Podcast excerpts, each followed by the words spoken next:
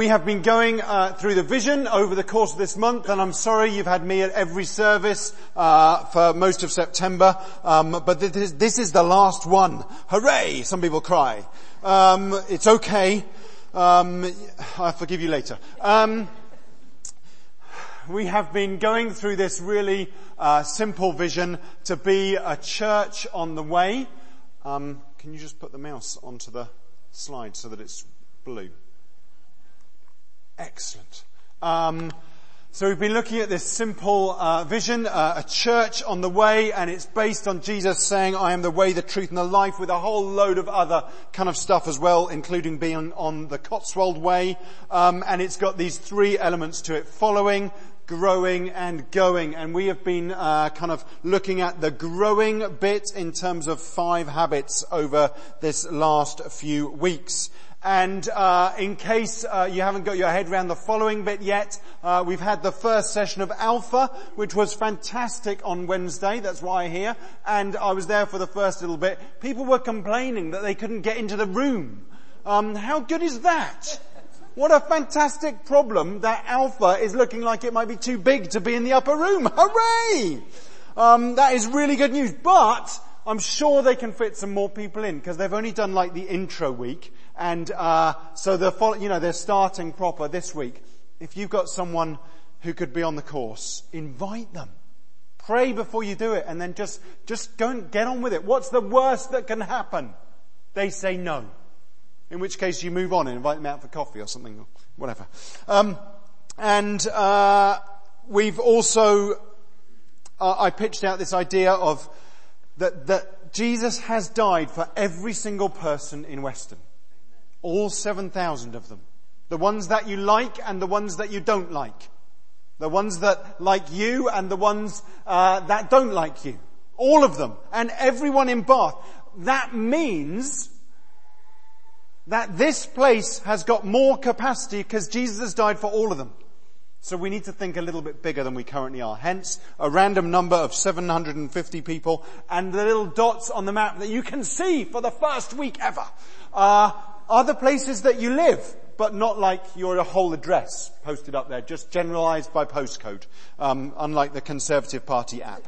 Um, we're trying to do the whole data thing well, but we're learning. Um, uh, so, God has put you in the places in order to reach all the people that He wants to reach. Across Weston, across Bath, and across the rest of the city. And we've got this little phrase, uh, following Jesus and making disciples in the power of the Holy Spirit. This, this ordinary call to follow Jesus is not something that we do by ourselves, but we go in the power of the Holy Spirit. And over this last uh, two weeks and the last bit today, we've been looking at habits, good habits like walking the dog, and bad habits like eating all of the Pringles, uh, especially if you're supposed to be sharing them. And then we've covered prayer, Bible reading, uh, joining a group, uh, committing to a service, and uh, if you haven't filled in a form, okay, uh, about which service I'd love you to commit to, and some people are saying, "But Mark, I, I go to two. I'm like, well, that's okay. Tick home for both. If that's, you know, if you're at home, just do that. But fill in the form. And if you took it away last week in order to fill it in, well, you forgot to bring it back, didn't you? There's another form at the back on the welcome desk. You can just start again. It's okay. Freedom. It's alright. Um, so, uh, if you want to look at the form online as well, you can fill it in online because then that saves a whole load of paper, even though we've already printed it. Um, today, the last habit. And some of you are like, oh no. You know what it is. It's the habit to give. And some of you are, oh boy. He's going to talk about the money again. Well, I, I'm going to talk about the money, but honestly, I'm going to do that in passing because that is not what this one is about. What I want to address today is a lifestyle of giving, of which giving to the local church is a little bit of that. But a lifestyle of giving. At the beginning of Genesis, when Abram is called, he is blessed to be a blessing. God gives us things. He blesses us in order that we can be a blessing to the whole world. He invites us to sow generously rather than sparingly in 2 Corinthians 9 verse 6. And so, uh, you know, I will talk about the finances right up front. Let's do that. Because I started the year by saying, um, and this was on the 14th of January, if you didn't hear the talk, um, folks, let's do the call for cash at the beginning of the year rather than the end of the year. That just seemed a better time to do it because it's slightly less painful for all of us then. Um, so we did that on the 14th of Jan, and the great news is is that our finances are looking a whole load better. Isn't that brilliant news? And that is largely down to a couple of things. One, the amazing goodness of God. Two, you guys giving generously. So the finances are kind of on the up rather than on the down. That is really great news. Thank you for digging deep and giving and changing that. But it's also down to another couple of things. One is uh, the church centre is doing incredibly well. The admin team down there with Gary and Naomi and now Barbara joining them, you know, they, they have pulled in, as well as all of the church stuff that happens down there, over £70,000 worth of bookings this year. Isn't that amazing? Should we give them a round of applause? Because they've done a great job. And some really thrifty work from James uh, as church treasurer, and we're really, really grateful to him. But mostly, thank you to you. Thank you for you, to you for helping to turn it round so that as we come to the end of the year, things are looking a lot more healthy. So let's dive in and talk about uh, giving in the widest sense rather than just the money. You know, over, over this last year that I've, that I've been here, one of the things that I've repeatedly talked about is the power of thanksgiving. You know, and that first habit is the habit to pray. And if you, you know, if you don't know where to start with that, the prayer, prayers of thanksgiving are a wonderful way to start. You know, get out of bed in the morning and st- before you go and brush your teeth or have coffee or whatever you do, just think of three things that you are thankful for and thank God for them. You know, some of us need to work really hard on that. But it's an incredibly powerful thing. Thanksgiving unlocks the atmosphere. It changes the atmosphere. But you know, giving unlocks transformation. Thanksgiving unlocks the atmosphere. Giving unlocks transformation. Transformation in your life, in the lives of people around you, and in the life of the world. Us being generous unlocks transformation. I, on, on the website, as I've written about this stuff, I've put four really simple actions. Um, mostly focused in terms of sort of church family, uh, but this is a lot wider um, than that. So just take these as kind of four illustrations, if you like, of ways that you could get into living a life of generosity, um, but don't take, don't be limited by them. First one, be on a team. You know, it is a team that has put together these wonderful displays in church. And they, didn't they do a great job? Part of a team that is helping to make that happen. Really, really good. There are teams that help with projection. Uh, uh, can any, uh, have any of you got a computer at home? Come on, hands up if you've got a computer at home. Okay? Yeah, great. You know what I'm doing, where I'm going with this. We need you here please, helping in the morning and the evening. That'd be really good because there's not enough folks on that team. Helping with children's and youth work. You know, investing in the lives of the generation that are coming through. Not the church of tomorrow, but the church of today. Investing in those places. Giving financially to the local church. You know, this place is not run with funding from the government. Yes, we get as many grants as we can, but that's not how it's funded. It's not funded by the diocese, the wider Church of England. It is funded by you and me giving to the local church. So please do give to the local church, but do so in the model that I talked about uh, in January. I, I don't want you to tithe to the local church. We're going to do tithing later on. It's called a bring and share lunch. I mean, listen to the talk if you've forgotten it already. Um, but what I want you to do is be giving, because that means you have to get all of your bank statement before God and say, okay, how's this going to work? And that's a lot harder work than just saying, oh, I'll give you a little bit, you know, just 10%. Okay? But give what you can, what you decide before God, and do it with joy, no guilt. Joy. Uh, by the way, um, we we are gonna. I, have just got to get it through the PCC. We haven't talked about it yet, but it'll be straightforward. We're going to get rid of the collections. Um, can I tell you why? When folks come here and we pass the bag around, you know what we don't we we don't need the small change from folks that are visiting us. We need to fund that. Okay. What we need is for them to come and meet with Jesus. And so what we'll do is when, rather than have the bags, I know, I know, you know, the, we'll, we'll all panic together because what will happen is the collections will go down a little bit. But we'll just have to figure that out. Okay? We'll have a joy box at the back because the Lord loves a, a joyful giver. Um, it's, I mean, it's easier uh, on my last church because the treasurer was called Joy. Um, so uh, maybe we need to change James's name or something. I don't know how that's going to work. Um, if there's something that you can do that is going to bless the life of this community and, and we don't know about it, what you could do is you could tell us about it.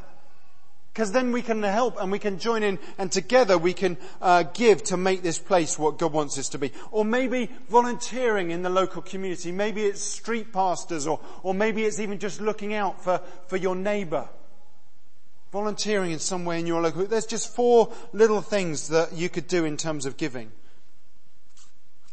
Jesus, uh, sorry, yeah, Jesus, I'm not reading my notes very well. Just clarify, it's, it's always Jesus or Paul, you just have to be clear which one.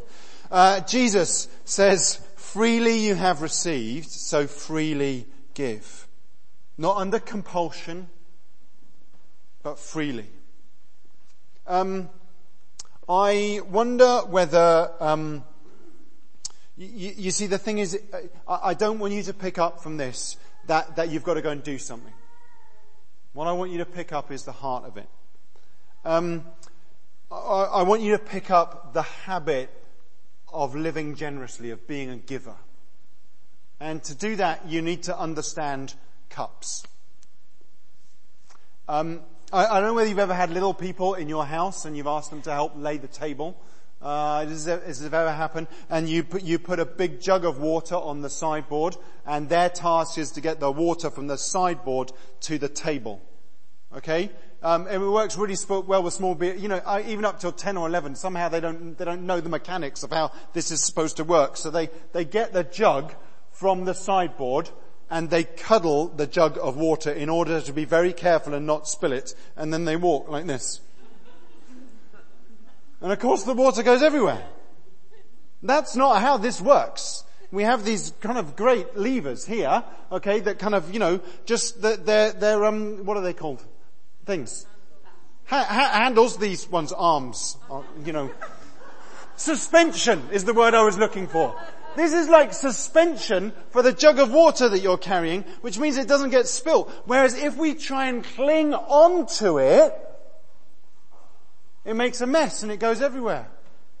If you are living in such a way that you are just clinging on to your stuff and fighting for your own little corner and defending your patch of the world so that you can get through life and not be quite as fearful as you were yesterday, all that's going to happen is you'll spill the water everywhere.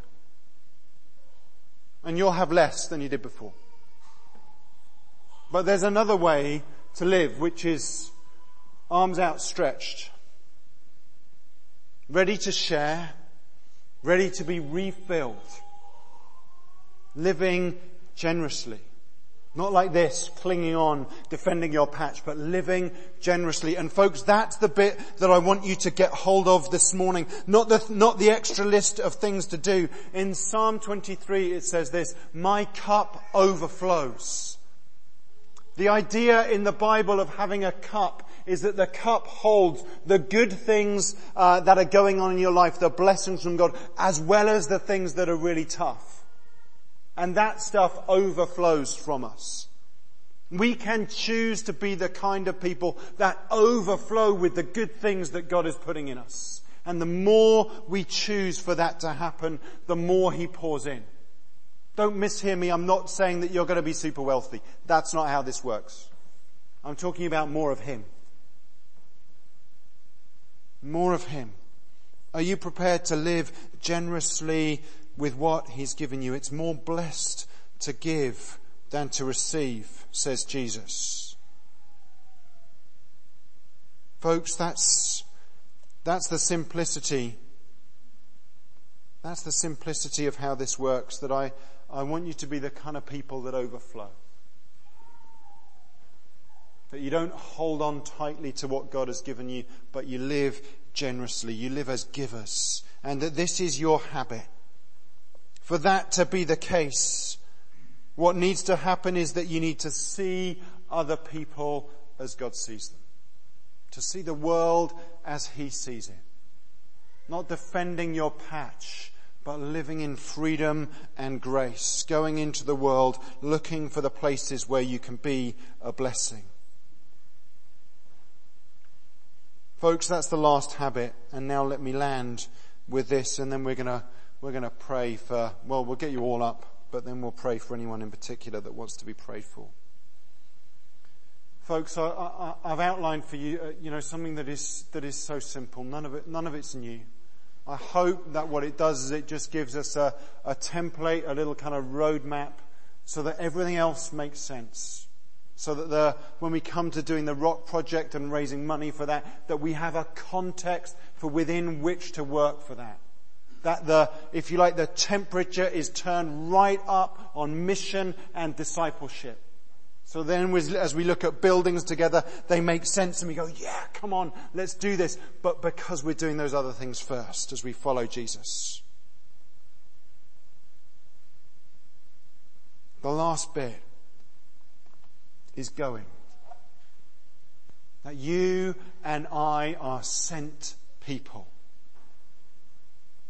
Again, Jesus said, peace be with you as the Father has sent me, I am sending you. And with that he breathed on them and said, receive the Holy Spirit. If you forgive anyone their sins, they are forgiven. If you do not forgive them, they're not forgiven. Folks, God has put life changing power in our hands. What will you do with it? What will you do with it? Will you go as He's told you to go with eyes open, seeing what the Holy Spirit is already doing and joining in? And I know you're already doing this stuff and I'm encouraging you to do it more. For us to really be a church on the way, it's simply following in the footsteps of Jesus. And as we follow, grow, and that growing does not have an age limit, either young or old.